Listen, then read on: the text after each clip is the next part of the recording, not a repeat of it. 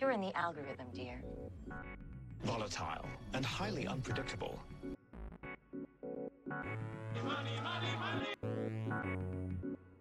Memes, GIFs, Banknotes. He's a degenerate.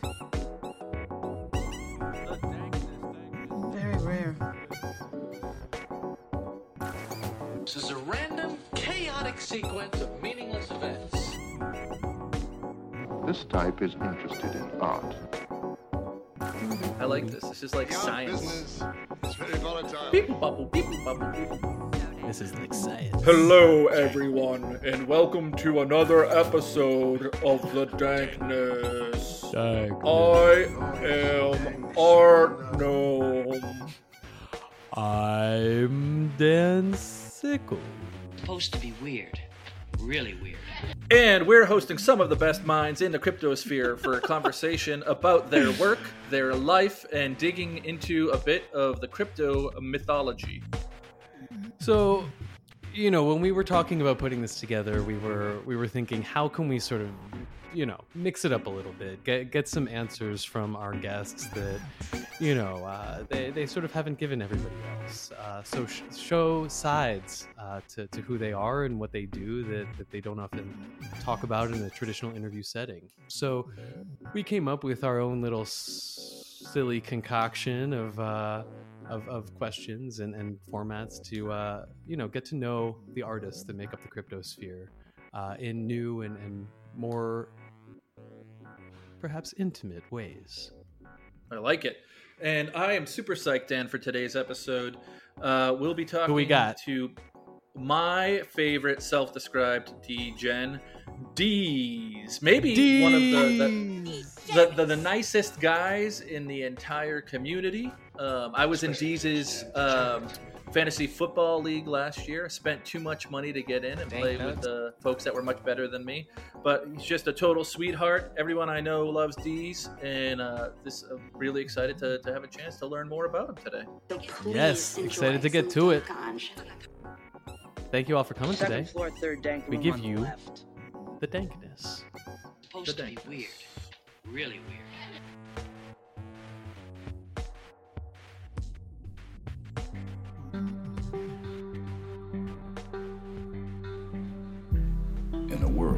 Digital art has been historically undervalued, one film is here to set the record straight.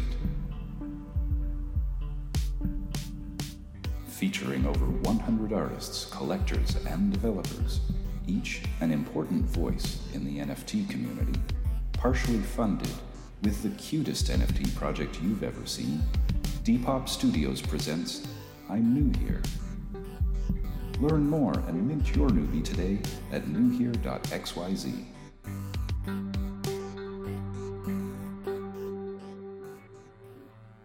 And are we back? I think we're back. I think we're back. We're here. The segment we like to call Show and Tell. Where Artnome and I, we, we each choose something, or one of us chooses something, to share or to show, whether re- re- relevant to the cryptosphere or not.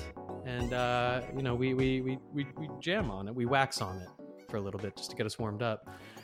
Artnome, I'm wondering uh, what you've been thinking about this week. What's going on in, in the world of the gnome?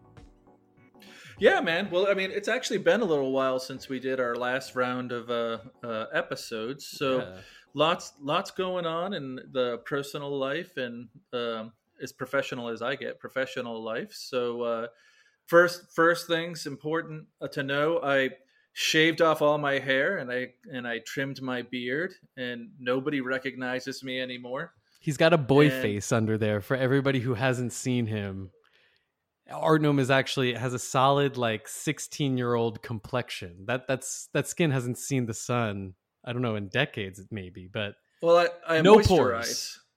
ah, Yeah, I, I moisturize a lot, and that helps. But you know, the I have noticed that the head the headband doesn't really work so well anymore. I don't know. It's just like it fit better with the long beard and the long hair. But yeah, so cut all my hair off, back up in Massachusetts. Uh, Mrs. Artnome and I were down in Florida for a few months for the winter, which was nice. Other than um, uh, a car accident that we got into, but everybody's doing doing better on that front. And then on the business front, lots of good stuff going on with Club NFT and Right Click Save. Actually, found out this morning that Right Click Save just put out its 200th article. So 200. I That's mean, an achievement, that's- man. To put that in perspective, it's been like a year and a half, less than a year and a half, and we pretty Dang. much have Alex Estorick doing this almost entirely by himself. He has, um, you know, some help from the rest of us here and there, but uh, the guy is just uh, amazing. Super lucky to work with him. For folks that don't know, Right Click Save is uh, about culture and Web threes, more mostly focused on um, art and NFT culture. So.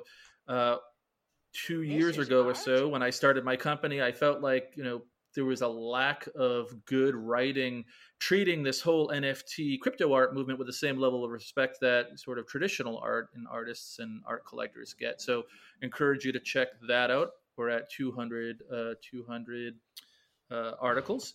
And then on the Club NFT side, um, some exciting news. So Dan, as I think you know, um, and for folks that don't know what Club NFT is, I started this company um, two two and a half years ago because as an early collector, um, a lot of my NFTs ended up kind of breaking. Um, you know, after that first wave, 2017, 2018, and You're talking I on, learned on a that. scribe for the most part? Well, what are some of the chains that, yeah. Yeah, a lot of people don't know like the, the OGs that were collecting in like 2016, 17, and 18. Um, about half the marketplaces went out of business um, by like end of 2018, early Oh, 2019. So we're talking like Ascribe. Um, there was additional digital objects. Um, I always forget the other big one. Uh, Rare Art Labs, I think, was the other one. And like that may not sound like a lot, but back then we only had maybe a, a dozen uh, NFT marketplaces. So what we learned when a lot of these went out of business is that the art itself for NFTs doesn't always live on the blockchain. In fact, it almost never does. Like 90% of the time, it, it lives somewhere Right. else. And um, collectors that don't realize this, they think, oh, I bought an NFT. So like I don't have to worry. It's like the whole point is like um, you know self custody and like you know decentralization, and I don't Maximum have to depend on anyone permanence. else. Yeah, just like crypt, just like crypto, right? Like the whole point is to sort of only have to rely on yourself.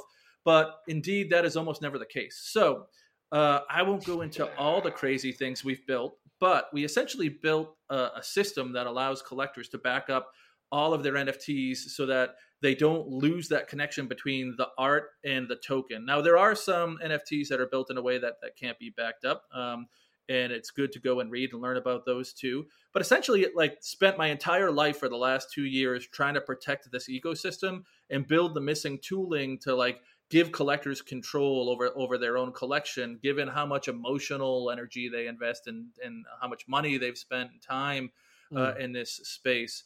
And we've been giving it away for for free uh, for the better part of two years. But Yeah. go ahead. And it, no, and it's really easy to do. I mean, you guys also made it a very, very straightforward process for people to to log on and actually back up the stuff that they've put a, a lot of time and, and value into, you know, collecting.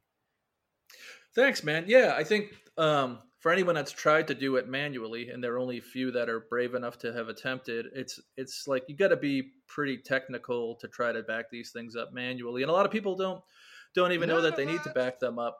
Um, but yeah, we're at a point in time where we need to shift and start charging. So we went and talked to all of our users, and we're like, hey, you know, what's a reasonable price, and what sort of additional features would you want? And this has been going on for like the last six months or so. And this week we uh, announced the latest version of the software. Super, super excited. So um, we've added valuation. I don't know anyone that collects NFTs may have tried to use other sites for valuation, and um, I'm often disappointed. Either like whole sections of my NFTs like get no valuation at all, or the numbers just seem wrong. Totally. I don't know of any any good or bad valuation systems for Tezos side. We're doing Tezos and Ethereum, so we've got that nailed. Uh, this awesome dashboard that kind of positions you and your collection relative to other collectors. Oh, and nice. yeah, folks can sign up now for like super reasonable price. I don't know if we'll still have the discount by the time this episode goes live, uh, but maybe we can get a special dankness discount going. And um, I'm optimistic that you know the all the work we've done um, for free in the last few years, helping to protect uh, people's collections and get articles out through Right Click Save, that the community will come back and support us so that we can keep uh, performing that service. So it feels good. It feels good, man. I'm super proud of the team. Feel great about what we're putting out there. The feedback early on is good. We're starting to see people sign up.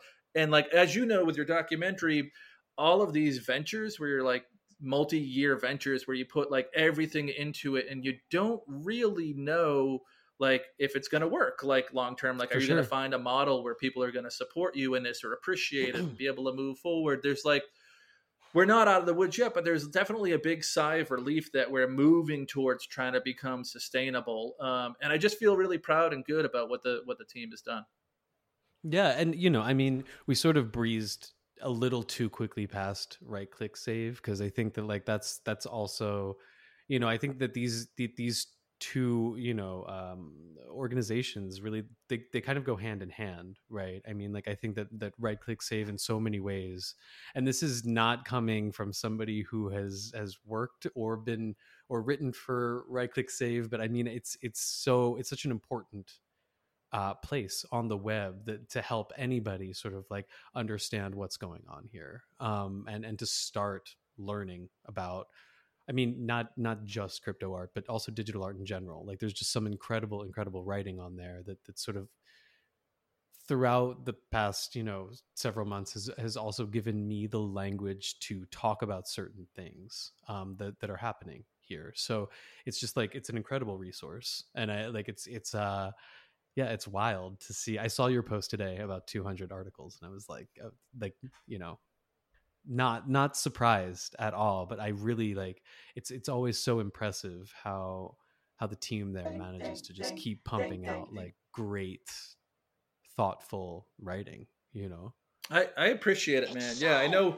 I did, you know, the the Artnome blog post um, on Art and Tech for like four or five years. That's kind of how I got um, into the space and met a lot of people or whatever. But that's sort of a different thing, right? That's me, loudmouth Artnome Jason, like expressing my my views, which because I think they're sometimes polarizing, you know, maybe often even get more attention than they should. But like what impresses me about Alex and RCS is that Very really from the beginning, it was about like how do we give everybody in the community a voice and sort of intentionally bring up um, opposing opinions, right? Because this space is rich in that way that you know you can find sort of different subsegments within the crypto art and NFT space that that have very different um, philosophies or political views or, or backgrounds. And rather than only um, hold one up um, really trying to create almost a stage to give lots of uh, people an, an opportunity to present their view and their work and kind of have dialogue and conversation around it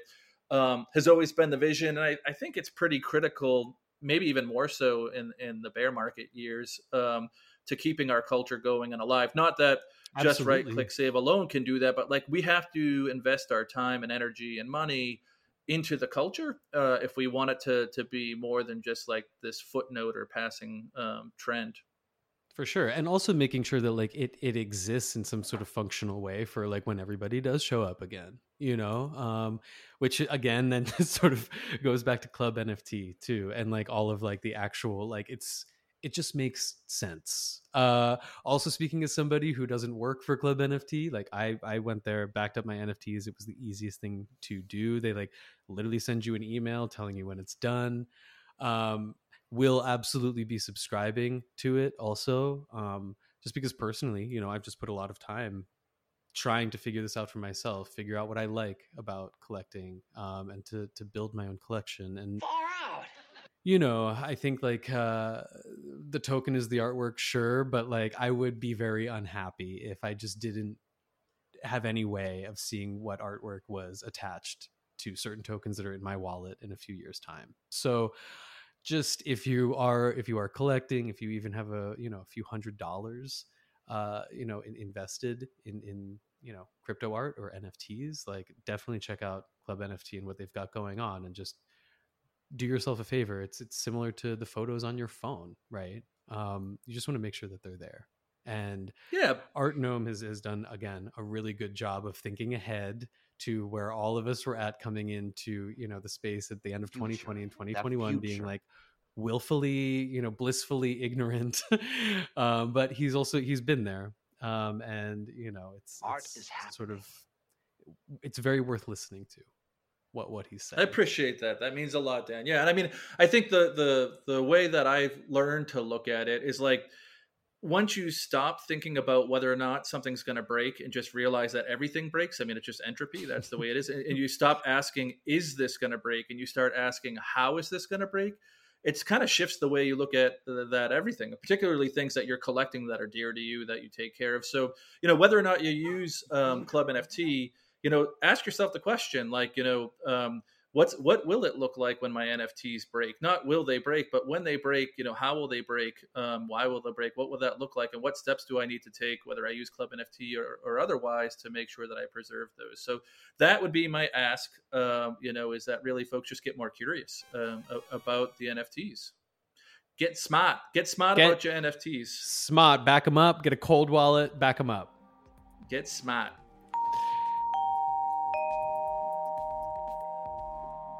and with is that there someone at the door It sounds it sounds like there is somebody at the door. I, I think we have to wrap this up because I guess Deeze Deeze is chilling outside and it's a little cold. He's really drilling on the doorbell, man. Deeze, ease up. Ease up, Deeze. we will be right back and let him in, but first, a pre-roll.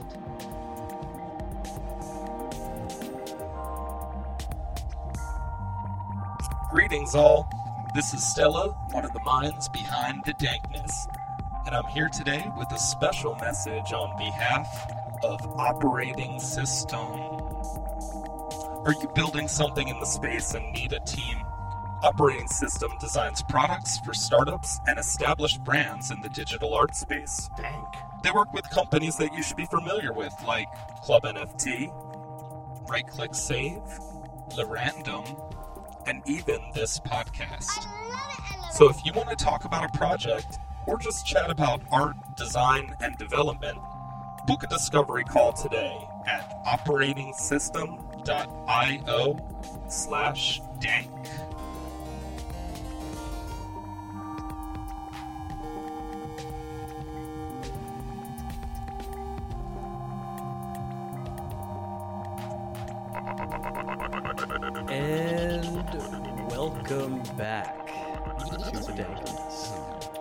This very special episode, we have Deeze, the self-described degenerate art gambler, collector, and one of the most enigmatic and enthusiastic voices in the crypto art scene.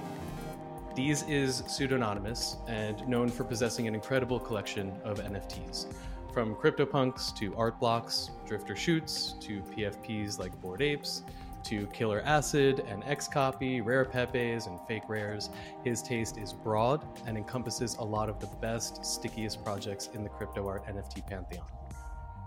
To qualify Deeze as a tastemaker seems only partially correct, as he also represents something more dimensional than simply being a tastemaker within the crypto art community.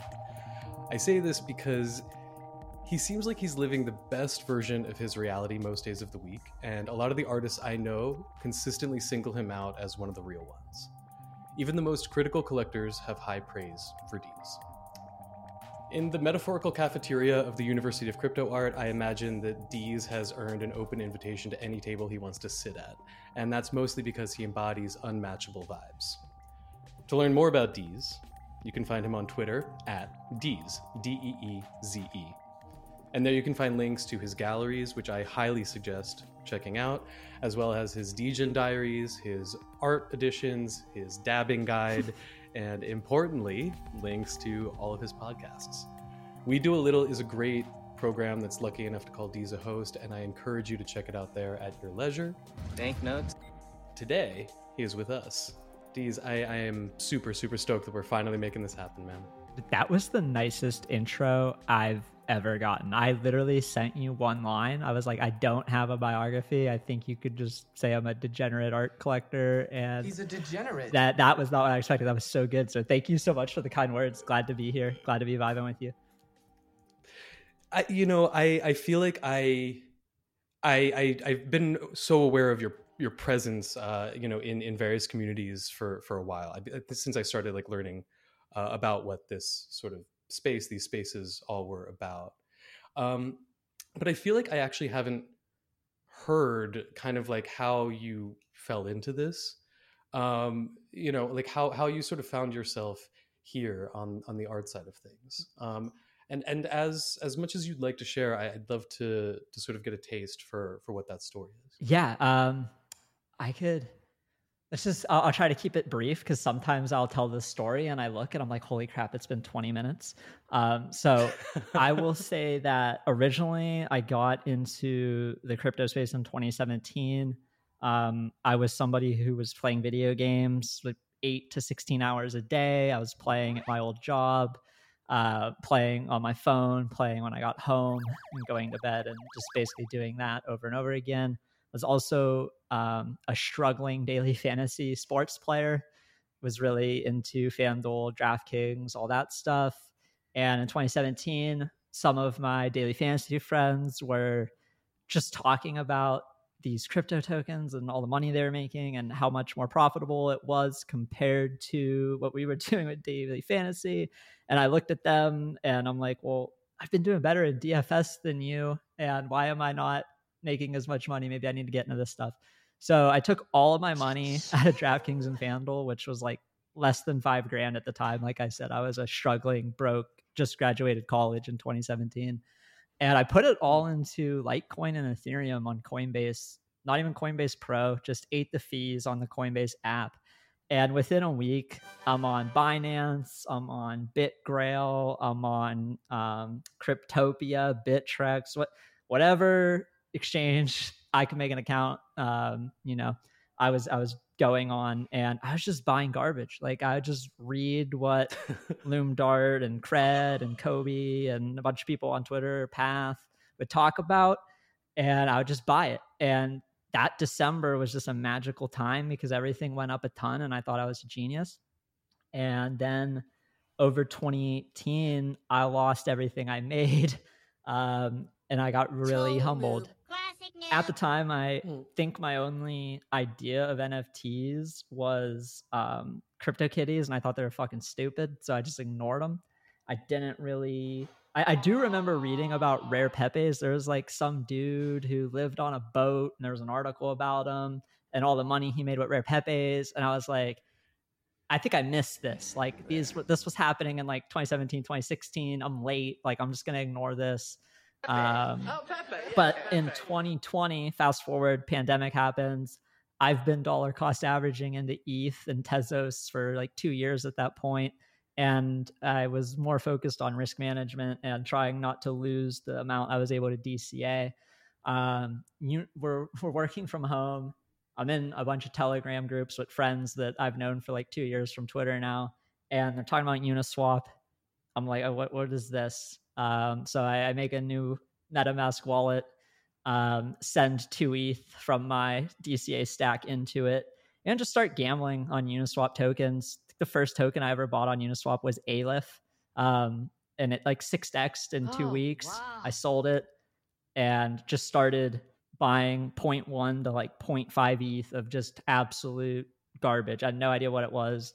Um, there's like attendees token I did well on. There was uh, XAMP or Anti-Ample by this guy named Bill Drummond. To, to, track this, to track this though, like what what is the what is the ambition at this moment? To make money. Right? They're, they're, I, I I am somebody purely. I'm working a government job in a low low IT tier. I have uh yeah, I went to college for computer science and engineering, and after the first year, I almost failed out. I lost all my financial aid. I switched my major to communication technology just kind of like a bullshit degree, but it was enough to get me a degree that had technology in it to get me a you know starting help desk job at a government agency, and then I was able to work myself up from there. Um, and I worked at that agency for like four years. So while I was doing that, you know, I was probably only doing three hours of work a day, and I was uh, I was in the IT office, and um, we're on our own virtual, we're on our own VLAN, which doesn't have any of the filters that the rest of the employees have. So I'm on Binance, I'm on. Uh, maybe I shouldn't be saying it. Whatever. I'm doing all this stuff at You're work. on some Like, sites. I'm on Discord all day. I'm just immersing myself in the crypto space, and I'm telling all my coworkers about it. They're getting fucking annoyed. Um, they put in money. It went down. They hated me, and then like when I left the job in 2021, cool. I'm sure they hated me too because they didn't keep buying or listen to me.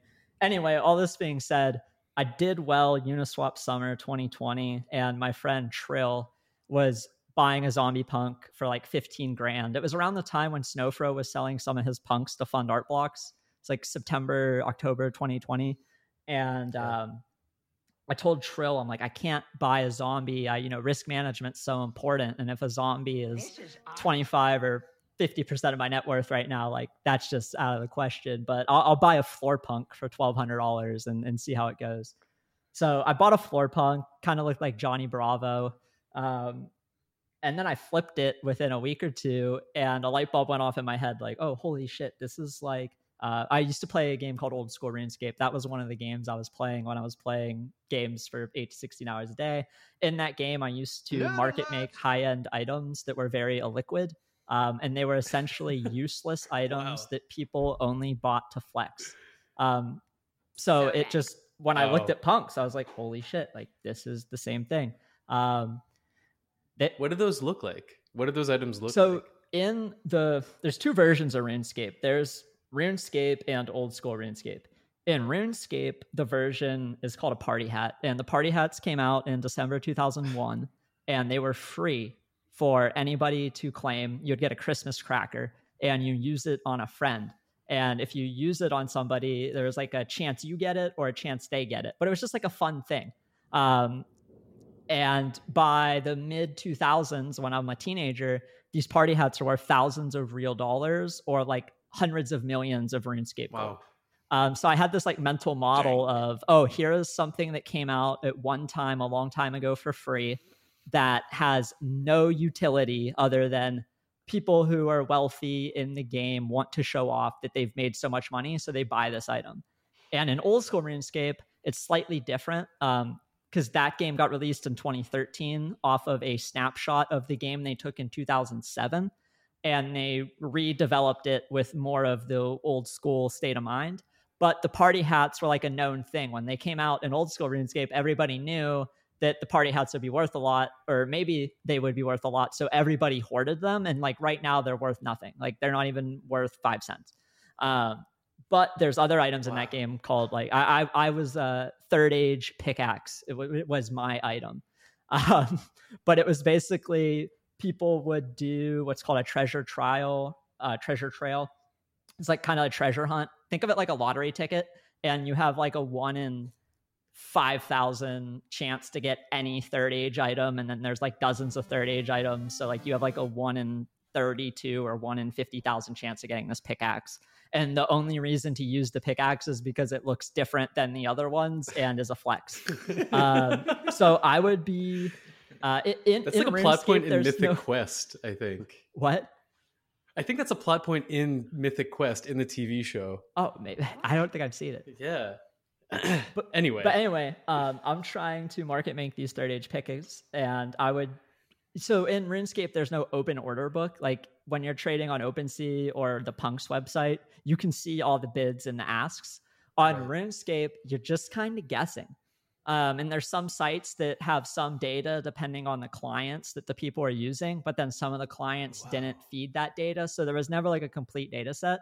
So I was just trying to buy them for around 10% under market, but really I was trying to have the highest bid and the lowest ask at the same time with like a 10% spread to the down and the upside because the people who would buy these items were people who made a ton of money from either killing a rare boss and getting a really rare piece of loot that they sold and then wanted the flex or um, in RuneScape, there's something called this, the Duel Arena or the Sand Casino, and you could go for basically 50 50 other people uh, with no rake and just bet. So, like, somebody might make a billion at the sand casino and they want to flex they made a billion. So they would pay a 10% premium They get the third age pickaxe immediately because they don't care because they just made a ton of money. And i would just try to capture those spreads. So when i got into punks i took the same mindset and tried to apply wow. it of you know if i can buy this for 10 to 20% under the market and it's aesthetic um, and it looks good then i can sell it for 10 to 20% over the market.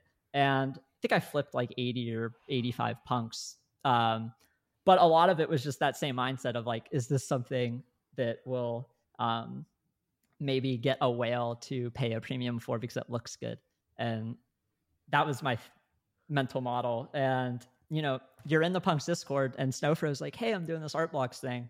Um, feel free to check it out or not. But like i just sold a bunch of zombies to fund it and i taught myself how to code during the pandemic and snowfro's just the nicest fucking dude ever like he was the guy in the discord answering all of your dumb questions and just being the best vibes, like with a smile on his face, because he genuinely loves the space, the tech, specifically loved punks at the time. I'm sure he still does. Mm-hmm. Um, he does. but it was a no brainer to just like go over to art blocks and see what's going on.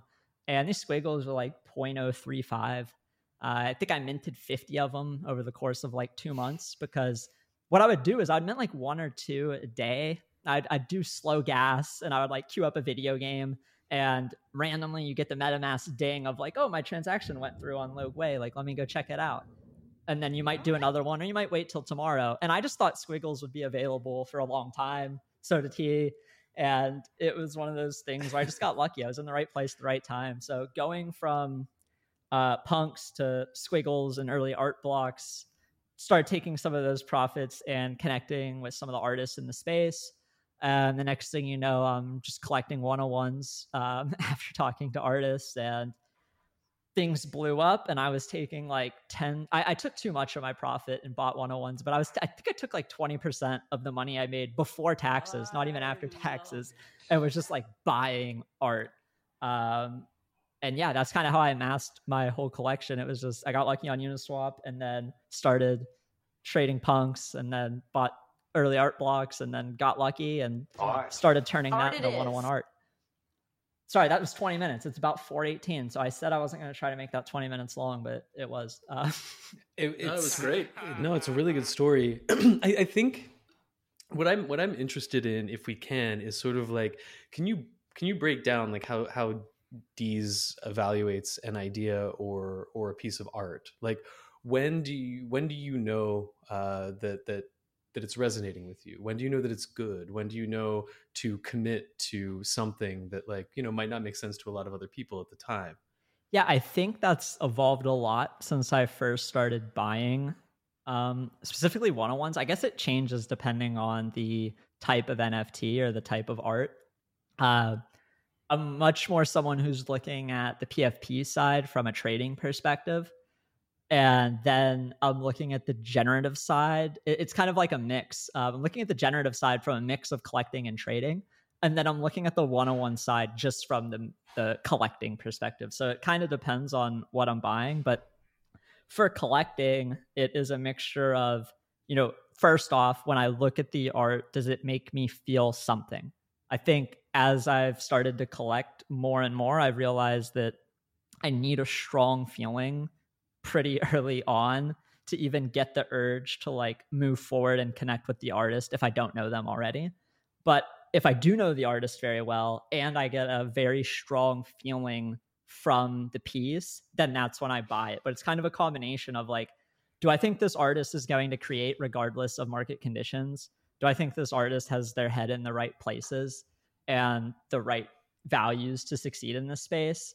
and like do i like them as a person um, i've got to the point where even if i really like the art if i don't like the artist as a person i, I won't buy it or i will buy it with a hundred percent intention to flip it or, or sell it later mm. on mm. Um, and that has kind of evolved i think in the beginning i i was getting so lucky with the rate of appreciation on so much stuff that i would talk to an artist for like 10 minutes on twitter space i was like buying their art and when I looked back after a year of collecting without a strict, um, you know, framework, I, I really regretted like 50 to 75% of my purchases. um, some of those artists are long gone or have went on to dilute the living shit out of their supplies or you know whatnot. And yeah so I've, I've been a lot more strict recently or like the last year about collecting but it makes me feel that much better when i do find something that checks all the boxes because i can just automatically buy it and not think twice. Um, very rare. but yeah that's so this, yeah sorry that's kind of how i look at it now. This may this may come off as a very basic question but you know i'm asking again because the artists that i've spoken to um, you know over the course of, of making the film you know you've come up in conversation. And again it's very consistent um, in terms of how they feel about you. And it's it's always positive. and i and i mean i told this to jason even before we started. I, I literally think you and Artnome like uh, you, you are you are the two people that that we can say sort of through and through people are like yeah fuck i'm, I'm down with them you know, and, and that's that, right, that's, baby. It's just super rare. That's a mind uh, fuck to me because like when I entered the space, I was reading Jason's articles is like rare. getting a basis. Like I think of the classic article with the Homer Simpson Pepe of like what is crypto art. And that's kind of where I send people first. Um, if they ever sure. ask me like what the fuck's that's going on Pepe. here, what is this? I, I think that article is so important and it was written so early. Um, it just was so prescient yeah.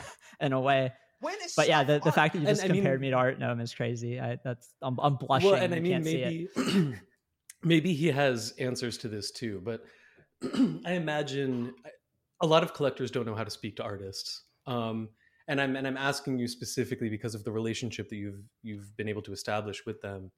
Um, how do you talk to artists?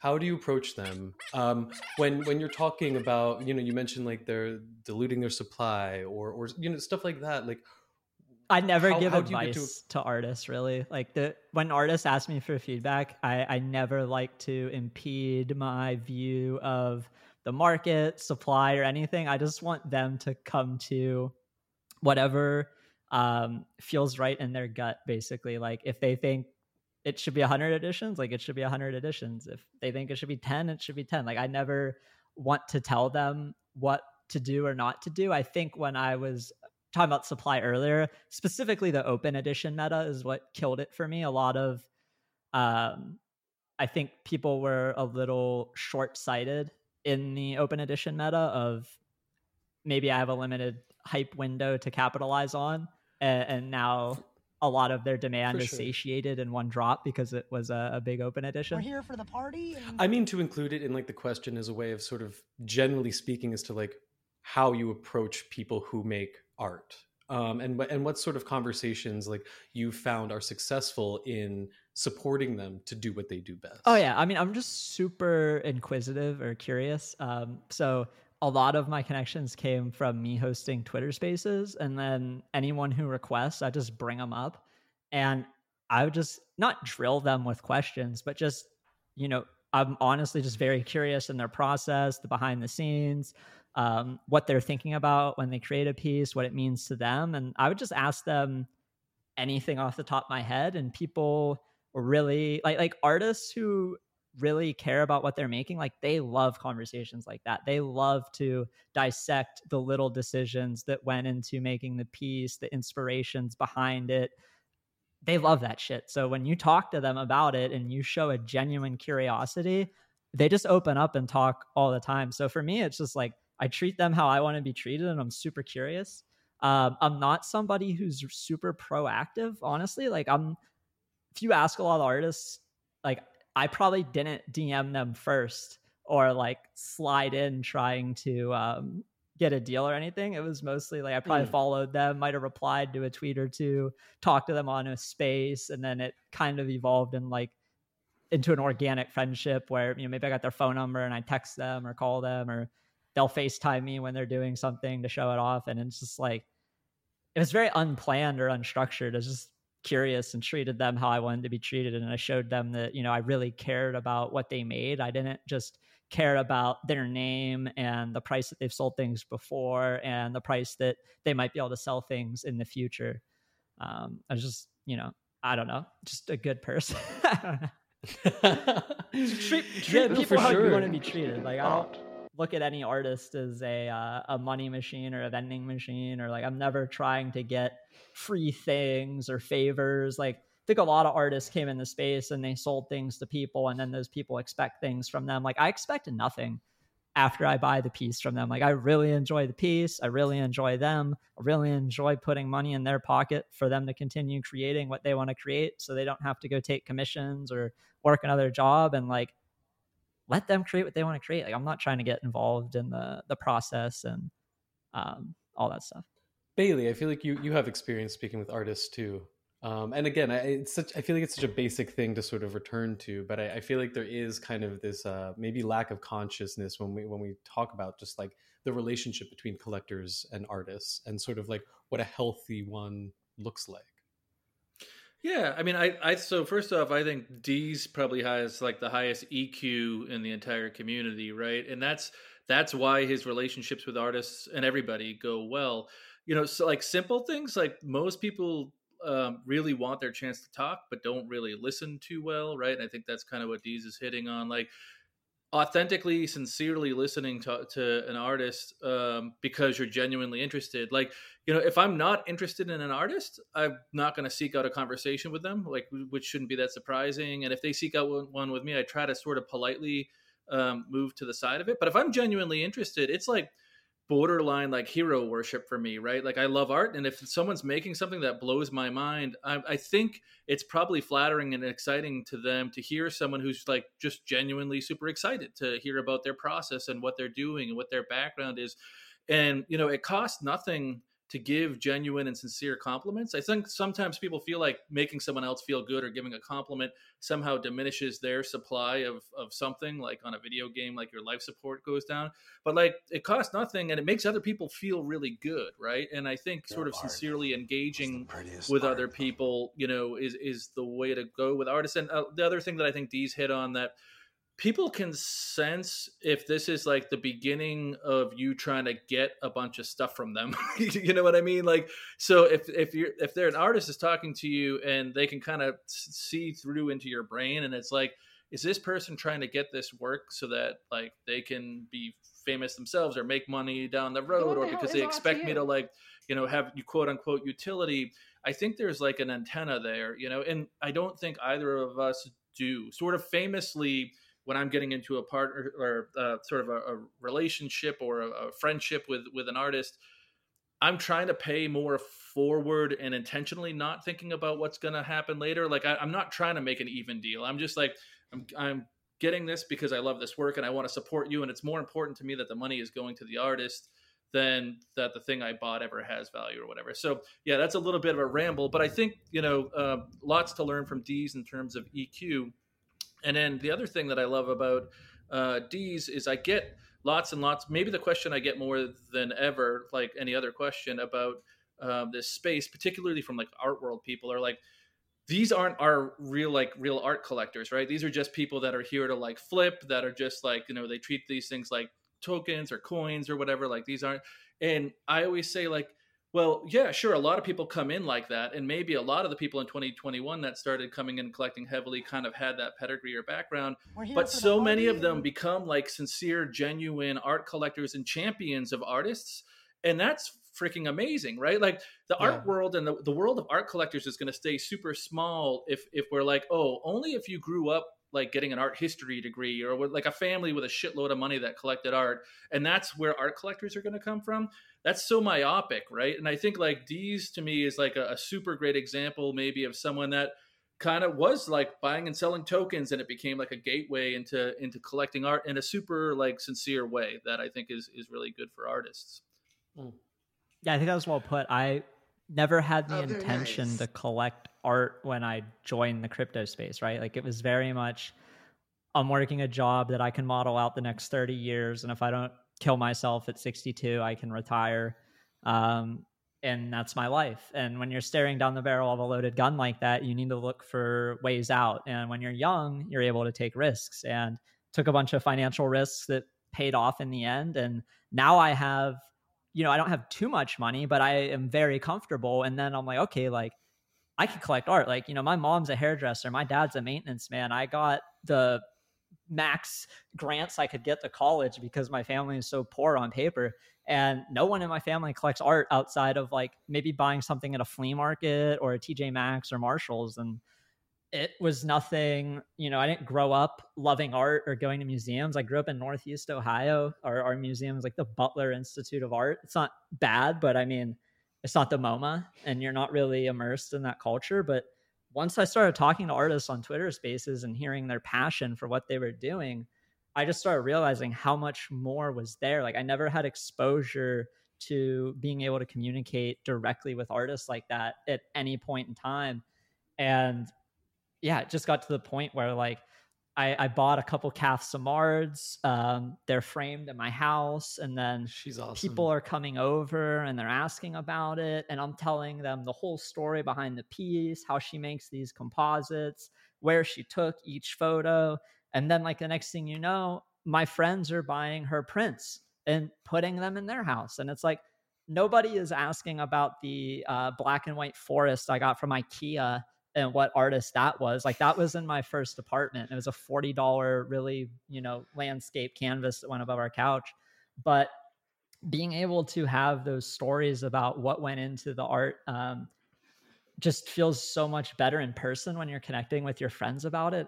Um, especially like our, our house right now is a good mix of like landscape photography and then like psychedelic killer acid pop wonder whatever crazy shit so there's something there for everybody in, in some way or form and it's just really fun to like i have all these artists phone numbers i can call them text them and to sh- to share that with my friends in real life who don't collect art and to get them to appreciate what i've come to appreciate like that feels so fulfilling and i never thought that would happen but it just did and it felt good like the vibe was right so i just kept doing it um, what do you yeah, think the the sort of? I was checking out your collection before we hopped on, and noticed what you just described. Sort of, there's a lot of landscape photography, and then there's very clearly a, a, a second side that's sort of psychedelia and illustration based. Real and at, and at first, I was like, well, these are just two totally different sides of these as a collector or whatever. But then I was like, well, maybe I'm starting to see like overlap, but visually they're different. But like, do you think there's um, similar impulses that cause you to collect, you know, from those two different camps, um, or or is it sort of fulfilling two different sides of you? It might be fulfilling two different sides of me. I feel like when I really connected with Cath early on, and then uh, more of the landscape photographers, I was really connecting with the adventure and the journey. Um, like you know, some things Cath has done. She'll take a helicopter into like a remote area with some friends and be dropped off for like a week and then just go hike around all these remote locations she scouted on Google Earth. Um, that's never something I would do. I spend 12 hours a day looking at a screen. So, like, being able to feel like I'm there and be a part of that journey.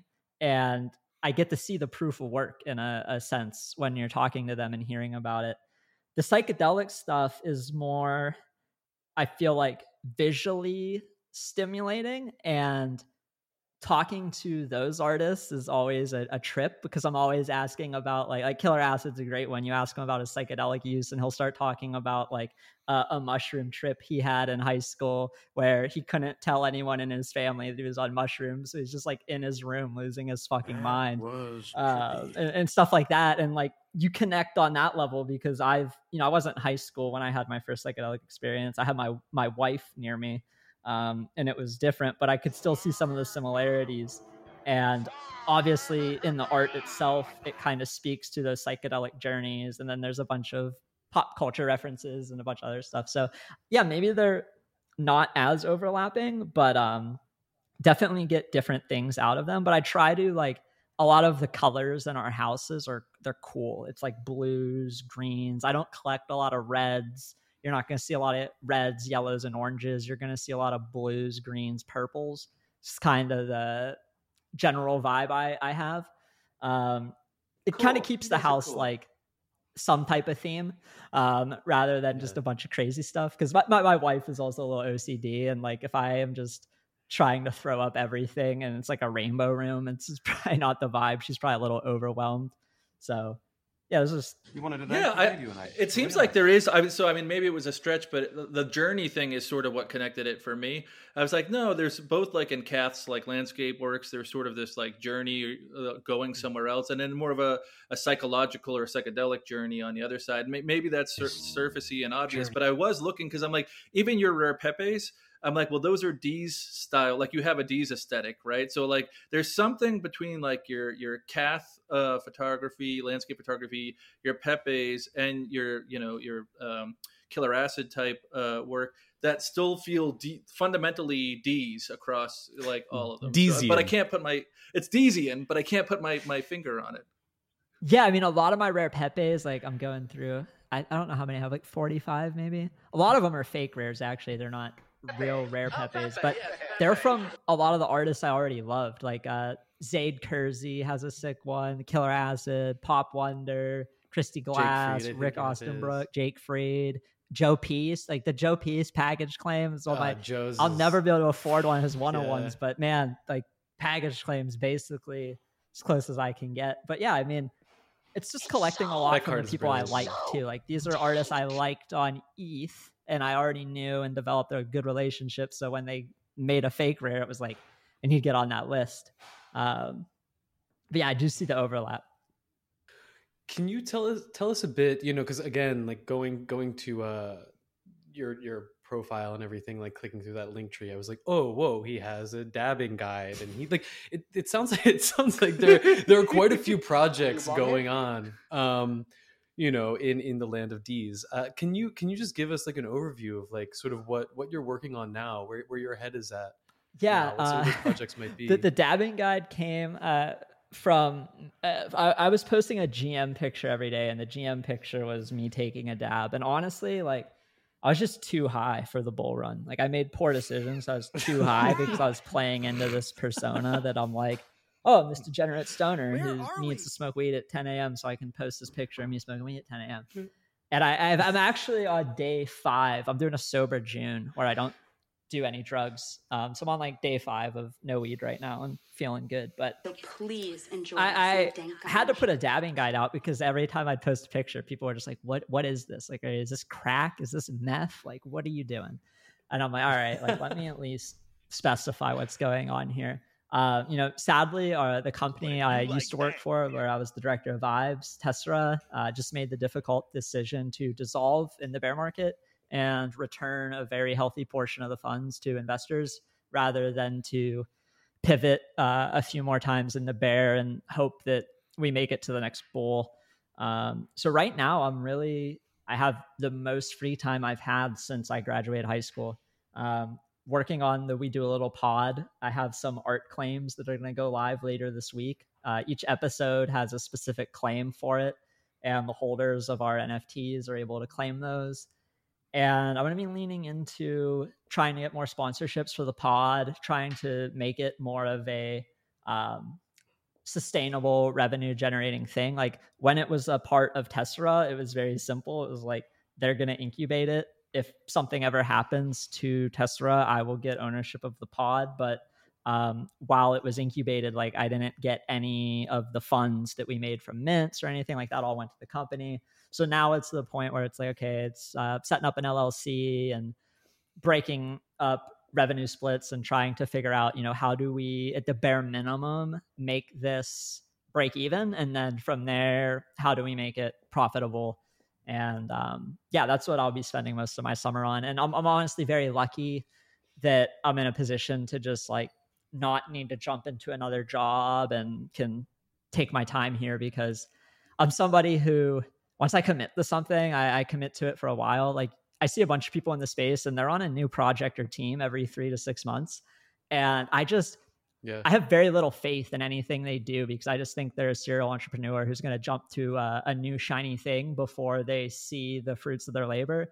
I think a lot of stuff requires two, three, four, five plus years of continual grinding and 1% improvements to actually see results. And if you're jumping to something when you're bored or when you just want to jump ship, like, I don't want to be looked at as that guy. So I was with Tessera for almost two years. I joined them in July 2021 and we dissolved the first or second week of May. So I was almost there for two years. And um, the next thing I commit to, I want to make sure that like I can commit to that for two to four years and feel very confident in it before signing um, the contract. I've, I've had a few people reach out to me about opportunities and they're great, but I don't look at them from like the, oh, I think I can do this for two to four year mark where like I know I could do the podcast for the rest of my life. I love talking to people. I'm very curious. I love asking them questions and I love sharing it with my friends. So it's a no brainer uh, for me to just kind of focus on the pod and see what we can make happen. I love that. Any anything that you're looking at in terms of like collecting these days? Yeah, um, I mean these. This is a few things. Um, recently, got a little caught up in the Checks ecosystem. I've been friends with Jack for a while, and for somehow some reason, just like faded things way too much because I didn't understand it and I wasn't curious enough. And then like in mid-April, he came on um, one of the Twitter Spaces we do, and after that, it was like, oh, I got to ask him all the questions I had, and I understand everything, and I'm an idiot for not having any of these. So, been a little bit more involved in his ecosystem. Um, very cool. curious as to what's going to be happening with the art, uh, the auctions with Sotheby's, whether it's like the punks, the art blocks. They have the 3AC liquidations. Um, kind of watching that with a close eye. That is something where I'll be watching it more from a trading perspective, I think. I think my generative art bags are pretty packed and, and heavy. And I would be looking for maybe an opportunity to catch momentum. And then on the one-on-one side, I'm, I'm collecting a lot in groups. I'm a member of the Met Fund, which is like 15 or 16 people.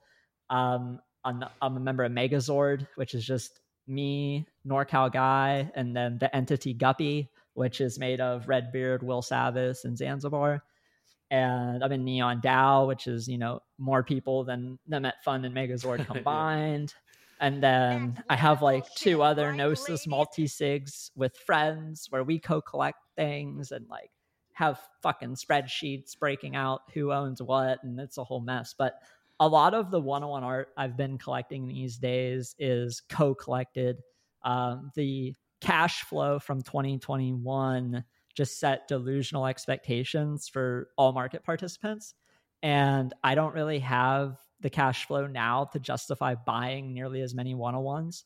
Um, but I am trying to collect the one on ones as a group because I do think there are really good opportunities right now because there aren't that many bidders and collectors. So I'm, you know, following all the artists I already collect from, looking for deals if I see one, um, but nothing I'm you know hunting in particular.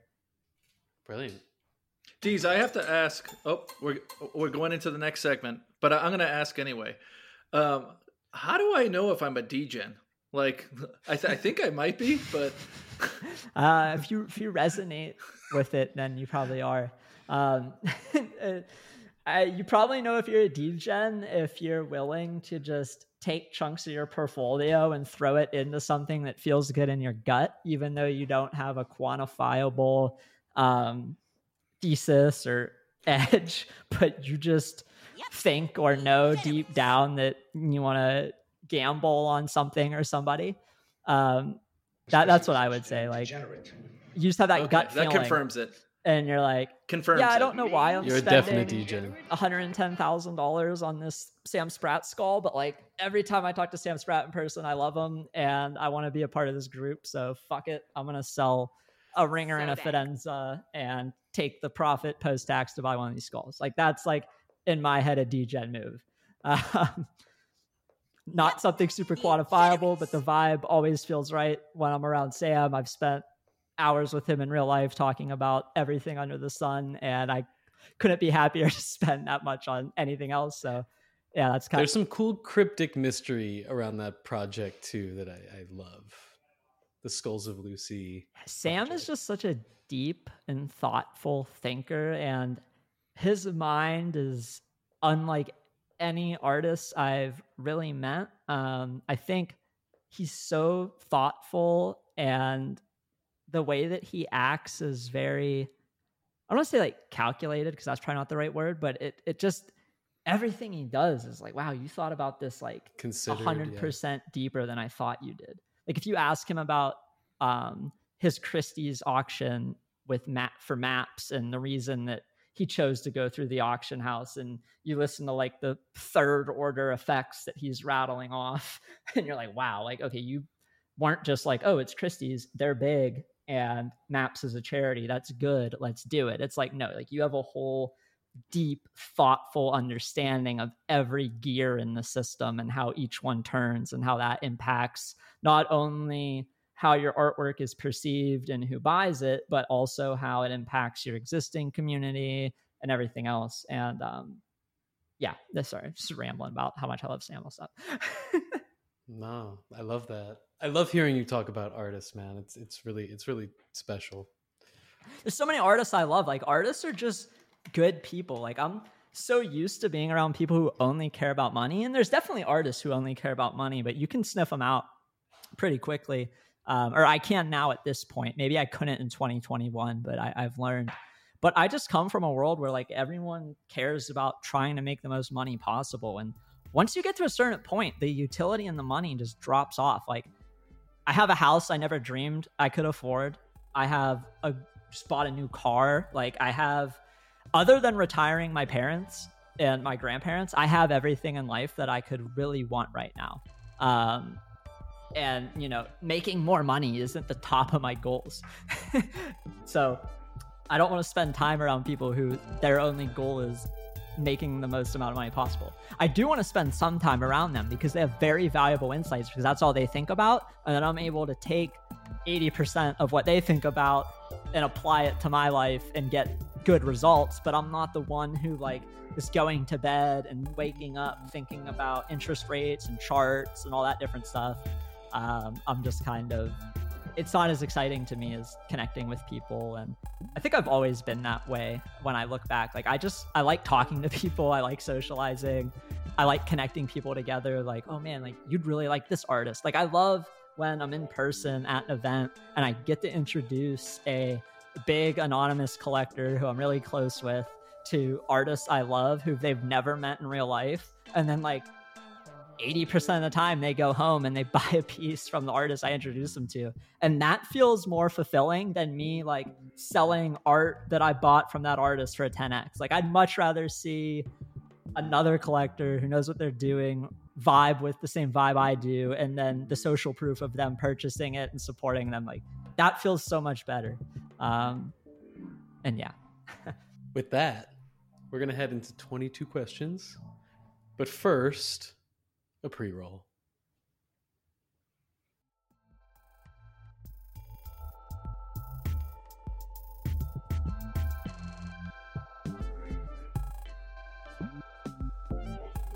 Hey gang, it's Artnome. Let's keep it real. Some people just bought NFTs just like they might have bought a fidget spinner or a pet rock. It's not something they take very seriously. But if you're a serious collector like I am, you know there are a lot of tools that are just missing in the space. I spent the last two years trying to build tools for serious NFT collectors like me. With a Club NFT subscription, you can find out how much your collection is worth, analyze potential risks, create a local backup, and pin all your IPFS NFTs. That sounds kind of nerdy, but it's pretty important. Don't worry if you don't know what it means, we can help you out. You can also discover new artists based on your past collecting habits. Join thousands of other collectors who took the jump to managing their collection with Club NFT and don't forget to let me know what you think because I'd love to hear from you. If you're ready to get serious about collecting, why not try Club NFT? You'll be glad you did.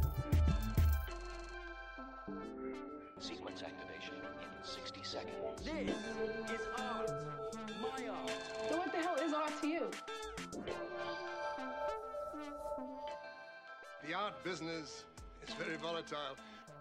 All right, all right. Now for everybody's favorite segment on the Dankness 22 random questions, questions, questions. This is the segment where we ask intentionally random questions to our guests to help you learn new and interesting things about them. Very often, our guests have been interviewed by many other people and get a lot of the same questions over and over again, which is not fun for them to answer over and over again and not fun for you to hear over and over again.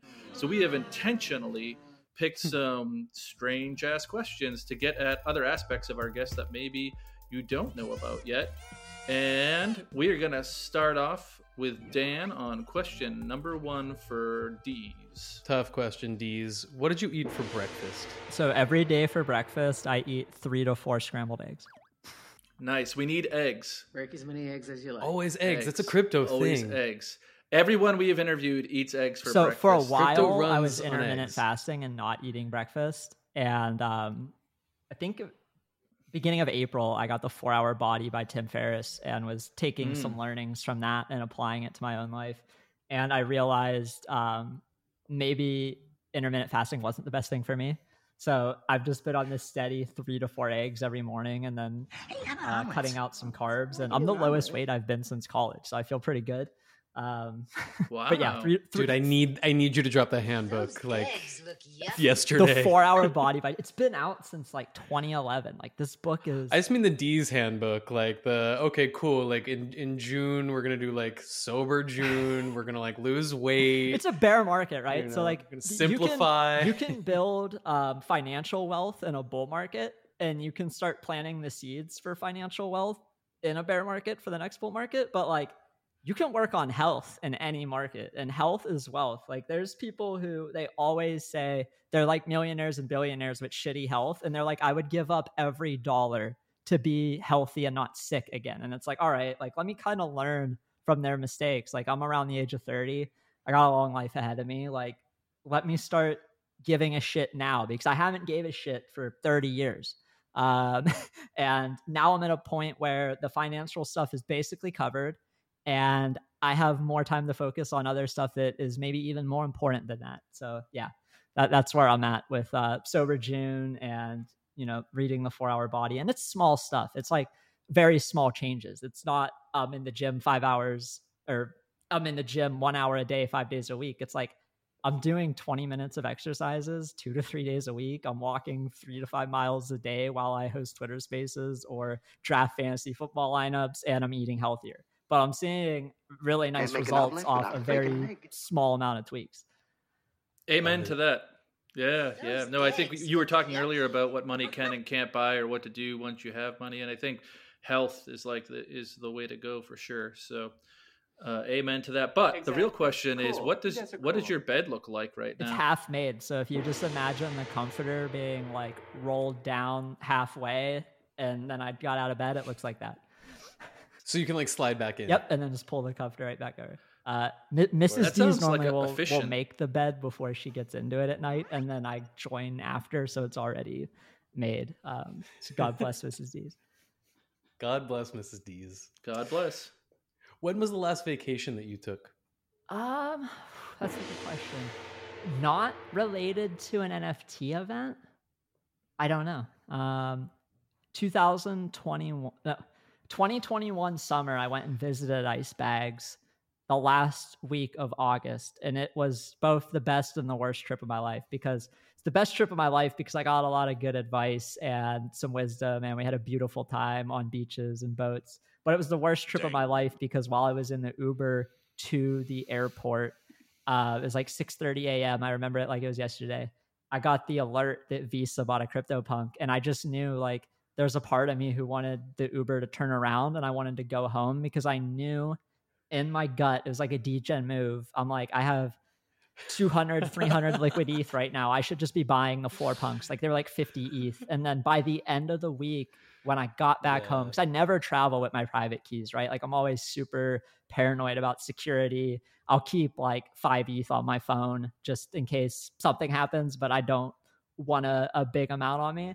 And um, that was the one moment where I'm like, I've never seen a more obvious degenerate buy signal than to like shove all my chips in. But I committed to this trip, so I'm not gonna not commit to it. Uh, but yeah, I think Love it. we'll be going on vacation here at the end of July.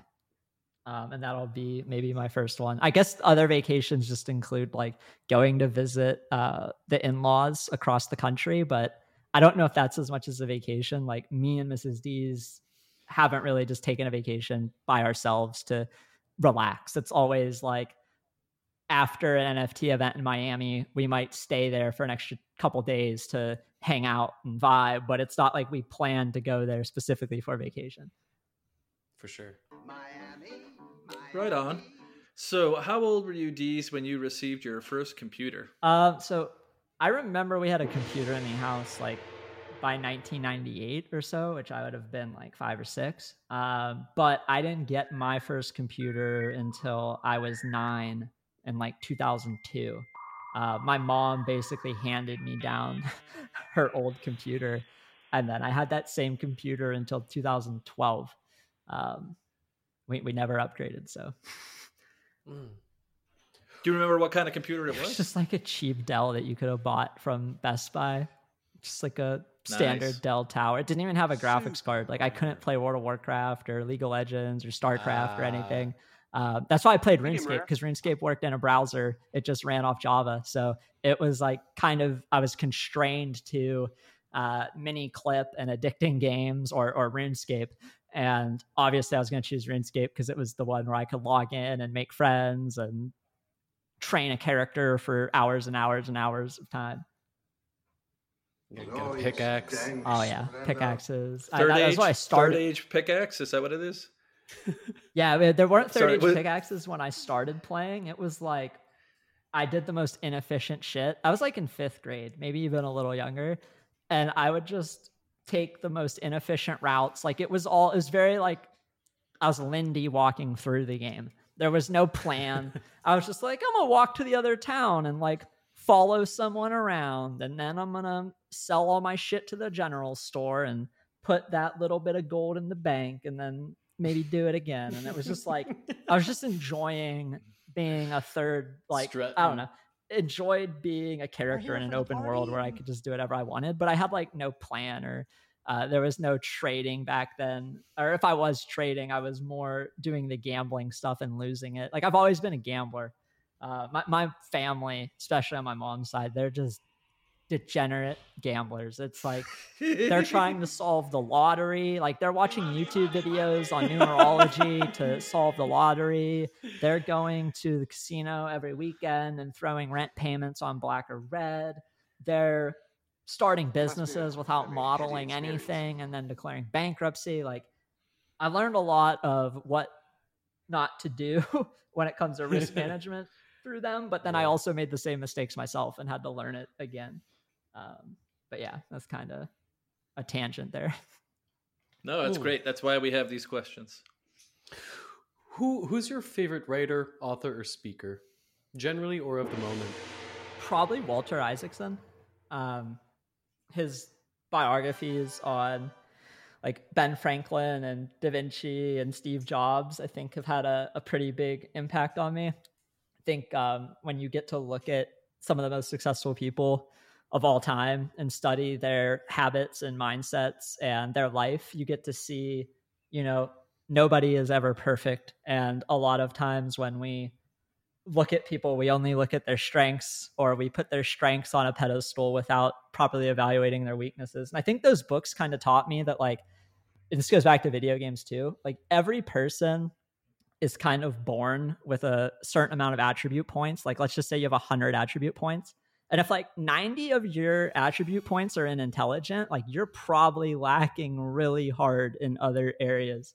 Um, there's nobody who just has 100 points in everything.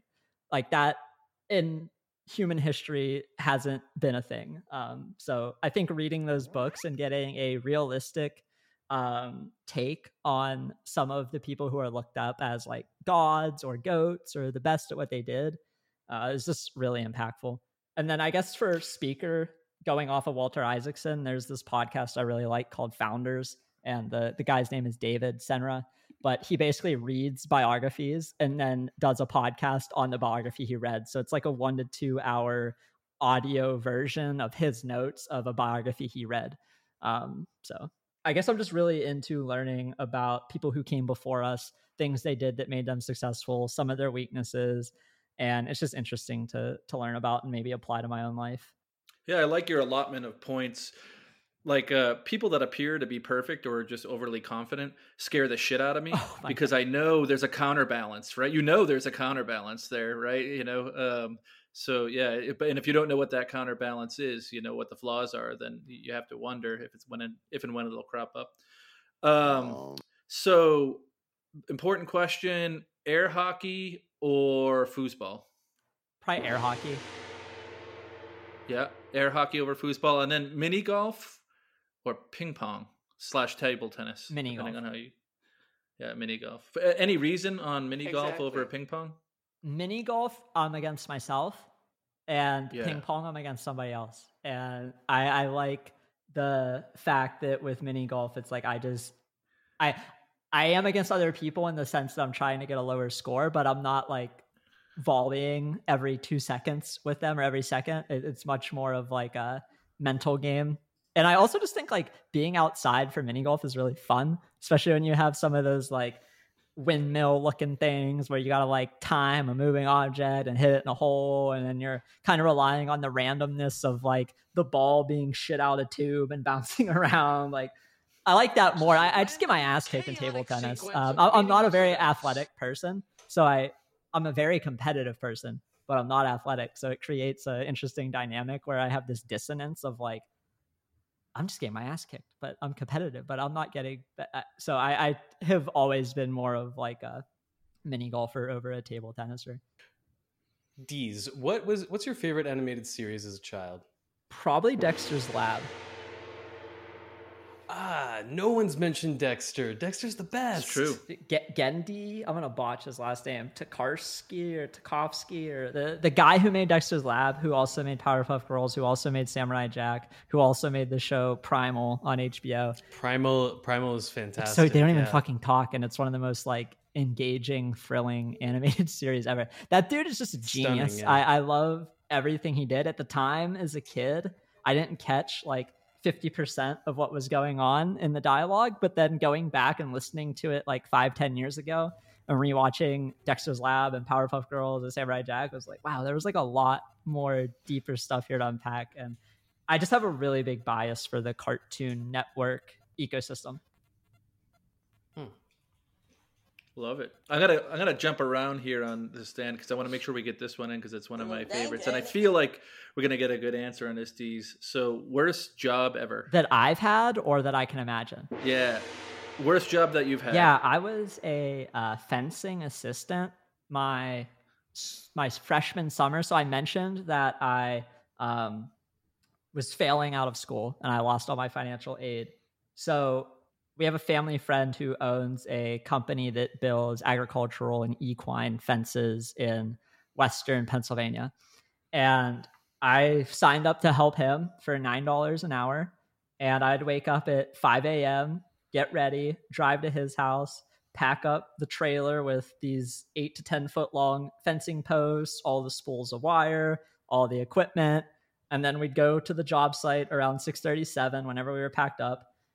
Would just all day manual labor, dropping posts or ripping out old posts if we had to dismantle the old fence, doing all that shit. And then we'd get back to his place at like 5, 5.30. I would leave after we unpacked the car at 6, and then I'd get home at like 6.37. And I'd be so dead that like I'd eat dinner and hang out for an hour or two, go to bed and do it again. But I did that for a summer, and it really taught me that I need to get my shit together when I was in school. I, I knew that if I had to work a physical labor job, I wasn't going to make it. It goes back to me being non athletic. Um, I, I just don't have it in me to, to be a physical laborer. And that job really pushed, like, I was in the best shape of my life after that summer because I was out all day for like 12 hours a day working. But um, I was pretty miserable mentally because I just had no time to do what I wanted to do. So that was my, my least favorite job. Mm. Before that, I was a Sounds lot horrible. assistant on a car lot. So I would like wash cars, clean up oil spills, move cars. That wasn't too bad. Uh, not nearly as bad as like being a fencing assistant where you're just pushing Fencing your body assistant. all day. Yeah. I li- I do like the title though because when you said you were a fencing assistant, my first thought was like, Oh yeah, like I'm a thing. sparring partner. Like, Like- I'm just getting my ass kicked out there. I'm like a test, I'm a test dummy. So, so, I was totally ready for this story about how you were like a fencing assistant, like Oh no, I'm just getting my ass kicked over and over. I'm a human punching Yeah. bag. Just Yeah. that, that would probably be worse. Um, maybe if the hours weren't as long, it wouldn't have been worse. But it was more the combination of like, you know, 12 to 14 hours of my day are burnt. And on top of that, I'm making $9 an hour and I'm taxed on it. Uh, and it's like, what's the point? Like, I don't know. like, sure. Deeze, who who in the world would you like to meet but haven't? Yeah, that's a tough question. That's one of the ones I don't have an answer pre ready for. Um, I'm assuming it would be somebody alive, right? Like I can't go back and meet someone dead. You can meet somebody dead for sure. If I can meet someone dead, I have to say Jesus Christ. Like that probably sounds like a really silly or uh, cliche answer, but like, got to meet this dude who had such a big impact on people that we, um, to this day, worship his sacrifices. Like it's like a super Lindy religion oh, yeah, that sure. would be really interesting to go back. Um, if maybe even if uh, you go back to like Egyptian times and meet like maybe not King Tut, but one of the more famous pharaohs or something would be cool. Uh, or Moses. Yeah, like, uh, yeah you Moses. know, fighting the pharaoh, like that moment. It's kind of. And then, like, yeah, people who are alive, I, it's tough. Like, I don't. probably probably should have a better answer for people who are alive, but I I feel very fortunate that I've been able to like meet most of the people I've wanted to meet. Um, or you know, they always say never meet your heroes. That's probably why I don't want to meet anyone who's alive because I'm just going to realize they're not the person I, I held them up to that high pedestals to. So, yeah, I don't really have an answer for who I would meet now. Well, if G- Jesus, if you're listening to the podcast, um, you know, Deeze is a fan and interested in meeting. I'd probably you, say so Andy we, we Reid. Like to connect people. If I had to, to pick a person, I, I feel like Andy Reid, like the football coach, the coach for the, the football coach, the Chiefs. That would be. I, would want him on like Eagles, the podcast yeah. for two hours, and I would just want to talk to him about his life because I feel like he's an incredible leader who's also very humble and like principled and good vibes, and he's clearly had success with multiple organizations, multiple different groups of people, and I would just like to to pick his brain on the leadership stuff and, and being a coach. He's the one with the cool mustache. Yeah, yeah. He's like the right. He went. My favorite he, thing about Andy Reid is if you look up like Andy oh. Reid punt pass kick teenager, he has this like video of him when he was 13 throwing like you know how they have the, like those kid competitions like who can throw the ball the furthest who can punt it the furthest? Like andy reid at the age of 13 looked bigger and more built than like all the adults i know in real life. Like he's just double the size of every other 13 year old he's like crazy genes. But yeah anyway shout out andy reid. I, I think I, I listen to the Kelce brothers podcast a lot. Jason and Travis, they have a pod, and I mean, obviously, um, Travis plays for the Chiefs under Andy Reid and says so many nice things about him. So that probably kind of subconsciously biases my opinion there because that's probably the only sports pod I listen to regularly. Mm. Nice. Um, what is your favorite era of art, Deeze? Probably Impressionism. I think once I went to the MoMA and saw the water lilies in person and just how big everything was and all of the little detail that went into all the strokes that you can't comprehend on a computer screen. I, I really like how they went away from like being realistic to going off how you feel. Um, you know, I'm big on vibes and, and feelings. So I would say impressionism, even though I'm sure that's an answer a lot of people say. No, I don't think so. It's been it's pretty, pretty diverse. Art. Nice. Okay. All the art. When when was your first psychedelic experience? My first psychedelic experience was in 2021. Um, it was the summer. That was trippy. It was the summer that I left my full time job and started working for Tessera.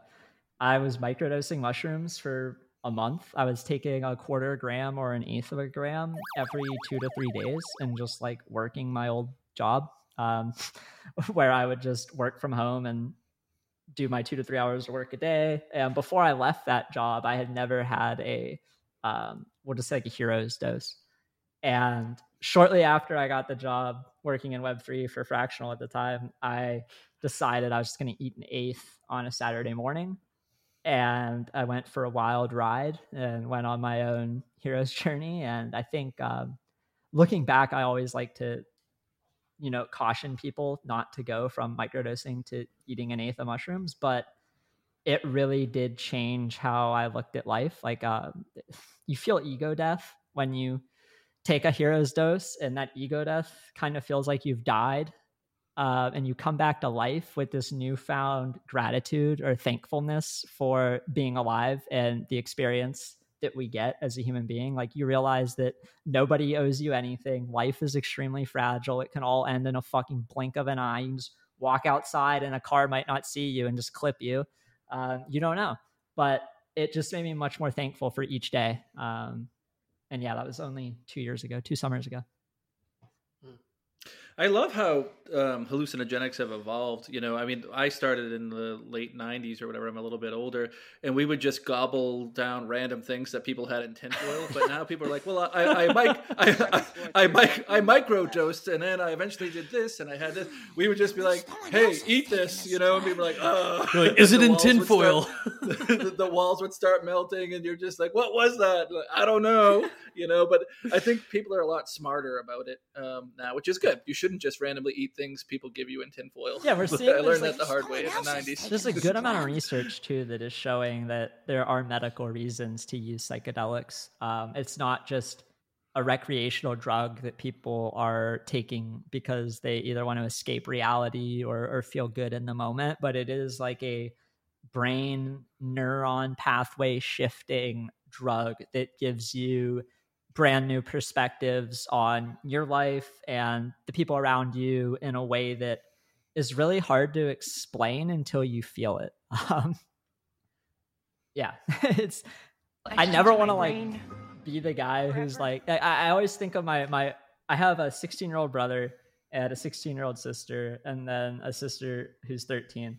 And I try to be a good role model for them. And when I was doing my GM stuff, um, you know, my brother got caught with a vape and he's like 14. And it's like, yeah, you don't need to be vaping weed when you're 14. Like, I had to kind of recalibrate how I was acting publicly so that my siblings were not thinking that the path to success is posting yourself doing drugs on the internet. For sure. Um, and that was smart. You know, that took some introspection to to do that. But yeah, it's one of those things when I'm saying with psychedelics or weed or whatever, it's like I just want to caveat with you know, you want to be really thoughtful about your drug use. You don't want to just be abusing drugs for recreational purposes. I tried abusing mushrooms to see what it would look like. I spent um, basically five days between Christmas and New Year's in 2021, going into 2022, tripping my balls off. And by the end of the five days, oh, I thought I was in like inception level dreams and I had to get out of them. And I had to have my like wife move our guns because I thought I had to shoot myself to get out of these dreams because I couldn't uh, discern reality from what was in my head. And then ever since that experience, I've been a lot more careful and intentful with psychedelics. And I'd rather just other people learn from my mistakes and not fall into that rabbit hole of, oh, just like do some drugs and open up your mind. um, yeah. But yeah, I just want to. Yeah, ca- no, it's it's smart to be intentional about it. Definitely. Uh, Very smart.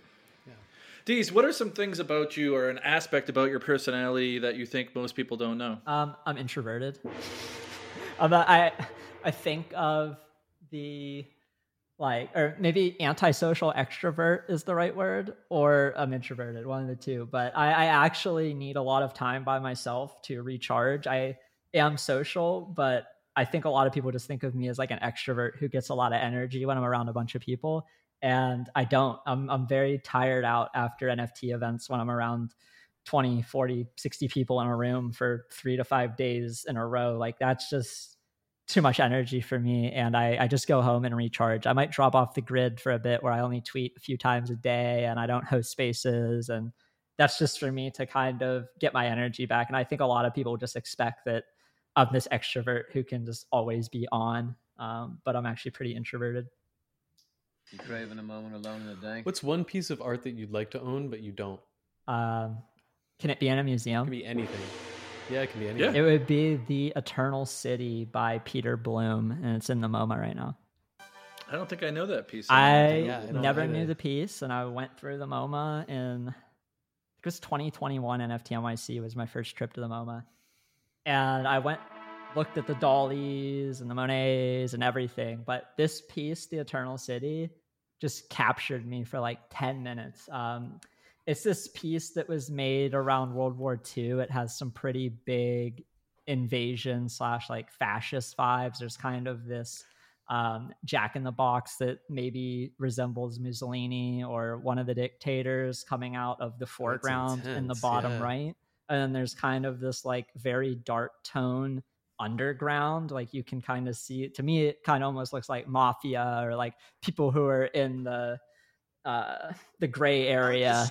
And then you have like a gypsy off to the left, and you have in the very like it, it, it kills everything. Like or not kills wasn't the right word. Like everything about it is awesome. Like the landscape in it, the the mountains and the trees and all that is beautiful. And then it's telling the story. You can see the hometown people kind of being overran by outsiders. And you see they're like in the foreground, I believe to the left is like maybe a Greek or Roman pillar that has now crumbled. And it's showing kind of how a lot of culture is destroyed when there's wars and invasions and it just hit me so hard. I just sat there. I was like bringing people over to it because I went to the moment like 20 people. and I'm like, have you seen this shit? Like, come over here. Like, it's like no one ever taught me about the Eternal City in any uh, class I've ever had on art or anything. But when I saw it in person, like the colors fit my style, like the bright um, blue and green, and then kind of the the red coming out of the base of the jack o' lantern. But there's still a lot of like cool undertones. Um, it just captured me. So that would be the piece that I would want in my house because it's the It's beautiful. Yeah. it's the piece I've been to uh, a good amount of museums since then, and I've never felt that way when looking at a piece of art. That's awesome. Yeah, I totally know that feeling. Um, all right, here's a big one. What's your ideal afterlife scenario? That's a good one. I think reincarnation with no knowledge or remembering of the past life is what I think would be ideal. Or maybe not ideal, but that's what I think would make the most sense. It's like your matter kind of decomposes back into the earth. None of your matter is like created or destroyed. It's just shifting forms. And, you know, to come back into something else that you have no recollection of seems kind of natural. It, it kind of reminds me of the mushroom trip I had where, you know, you feel like you die and you come back to life, but you do have a recollection. I could see death being like you feel like you die, you die, and then you're just a new thing, but you have no idea what you were in your past. Um, I think that's freeing. Like I don't want to be an immortal, eternal being. Um, I think there's something that is freeing about the finite finiteness of our existence, and to go against that would feel weird. Like I don't know, like something about it being finite gives it meaning and then to restart over is something else that you don't know is like you get to develop meaning in a whole new way and kind of exist forever even though you don't realize it I understand. You know, every time we hit that question, I'm like, that's sort of like, I feel like that's always where we want to leave it, right? it's, uh, it would be hard to. Oh no, you know what? Just because you said that, Dan, I'm gonna go out of sequence. What's your favorite pizza topping? um i mean i'm a very plain guy it's normally pepperoni or margarita pizza um if i'm feeling really out there i like to do bacon and banana pepper that's a nice combo um but yeah i mean it's pepperoni or bacon and banana pepper Yeah, need to end on a big question like that one. for sure. It's hyper meaningful. Yo, Deeze, it's it's been like so so refreshing to chat with you. Uh, it's it's great to know that there are collectors and and people like you, uh, you know, in in the crypto art scene, still playing around, still feeling tickled by it, still tickling others. Um, I, I don't even know how many questions we got to, but uh, it's it's it's been so real. Thank you for for hanging with us today. Oh thank you for having me feel like uh we just scratched the surface there's a lot to to talk about so appreciate you guys You're gonna have to come back, dude. We're gonna have to have you back on the dankness soon. anytime man i'm i'm available so anytime you want to dive into stuff let me know i'm in Brilliant. Thanks, brother. This has been wonderful, Well, we man. have a- Thank you guys so much for inviting me on. Really, I mean, Jason in particular, been following you for so long, and I, I just think you're such a good leader in the space.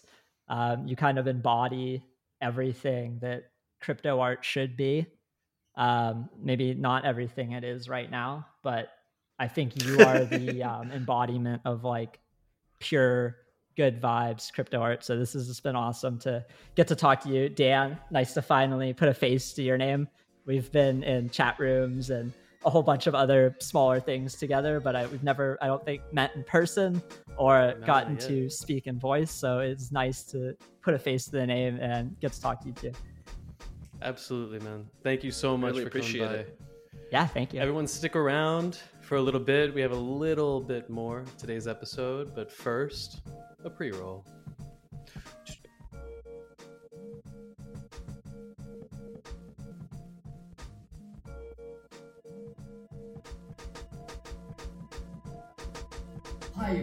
here. I'm a 13 year old schoolboy from London, fascinated by the world of cryptocurrencies. Last year, I launched my own NFT project called Weird Wells, and it went viral. As a young person who's growing up in these rapidly changing times, it's extremely important to document the crypto art and digital assets movement, and that's why I'm honoured to be a part of New Here. New Here is both a film and an NFT project by Dan Sickles, which aims to capture the stories within the crypto art movement, featuring some of the greatest minds within the space, such as Tyler Hobbs, G Money, Claire Silver, and Snowfro. There's three ways you can get involved with the project. The first is to head over to their Twitter and give them a follow. The second is to jump into our Discord, where we have an extremely vibrant community. And the last is to mint a newbie NFT, which you can do so to support the project. or at newhere.xyz.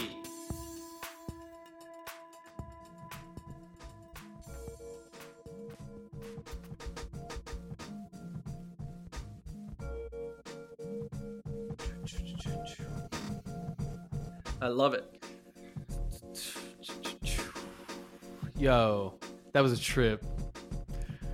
Want to thank our guest, Deeze, for coming by today. Thank you so, so much for, for spending your time with us. And I'm pretty sure everybody who's anybody on Twitter already follows Deeze on Twitter, so this feels a little redundant. But make sure to follow him at Deeze at D E E Z E um, if you're not already. And if you're not already, then what's what's wrong with you? Much love to Stella with the Danktones. Love to Flood for his incredible graphic work with the Danktones. Be sure to check them out on async.art.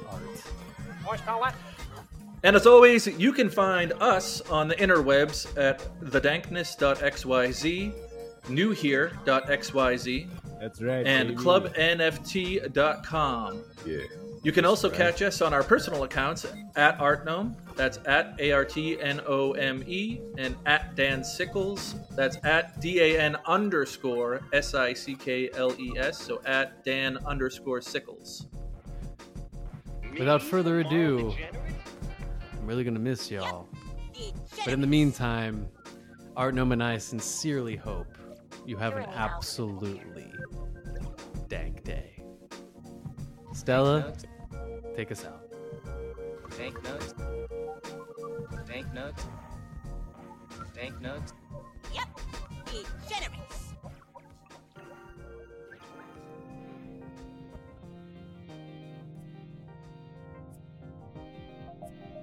Flood and Stella are audio-visual artists collaborating to make waves in the Dankiverse with their trippy, acid-infused art project called the Danktones. They have been super busy lately, working around the clock to create some mind-bending image composition NFT art that's about to turn heads in the community. They're hitting all the retro music store vibes. The podcast cover art includes stickers, holographics, shrink wrap, and even some redacted sound effects. Yes, you heard that right.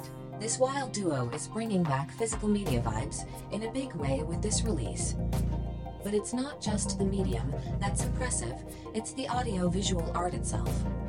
Flood and Stella's art is truly something special, with bright, bold colors and intricate patterns and zany sound effects that will have you feeling like you're tripping on acid. So if you're a fan of NFT art and you're looking for something a little bit different, definitely check out Flood and Stella's The Danktones project. Thanks for your time. Have a dank dank dank dank dank dank dank dank dank dank dank dank dank dank dank dank dank.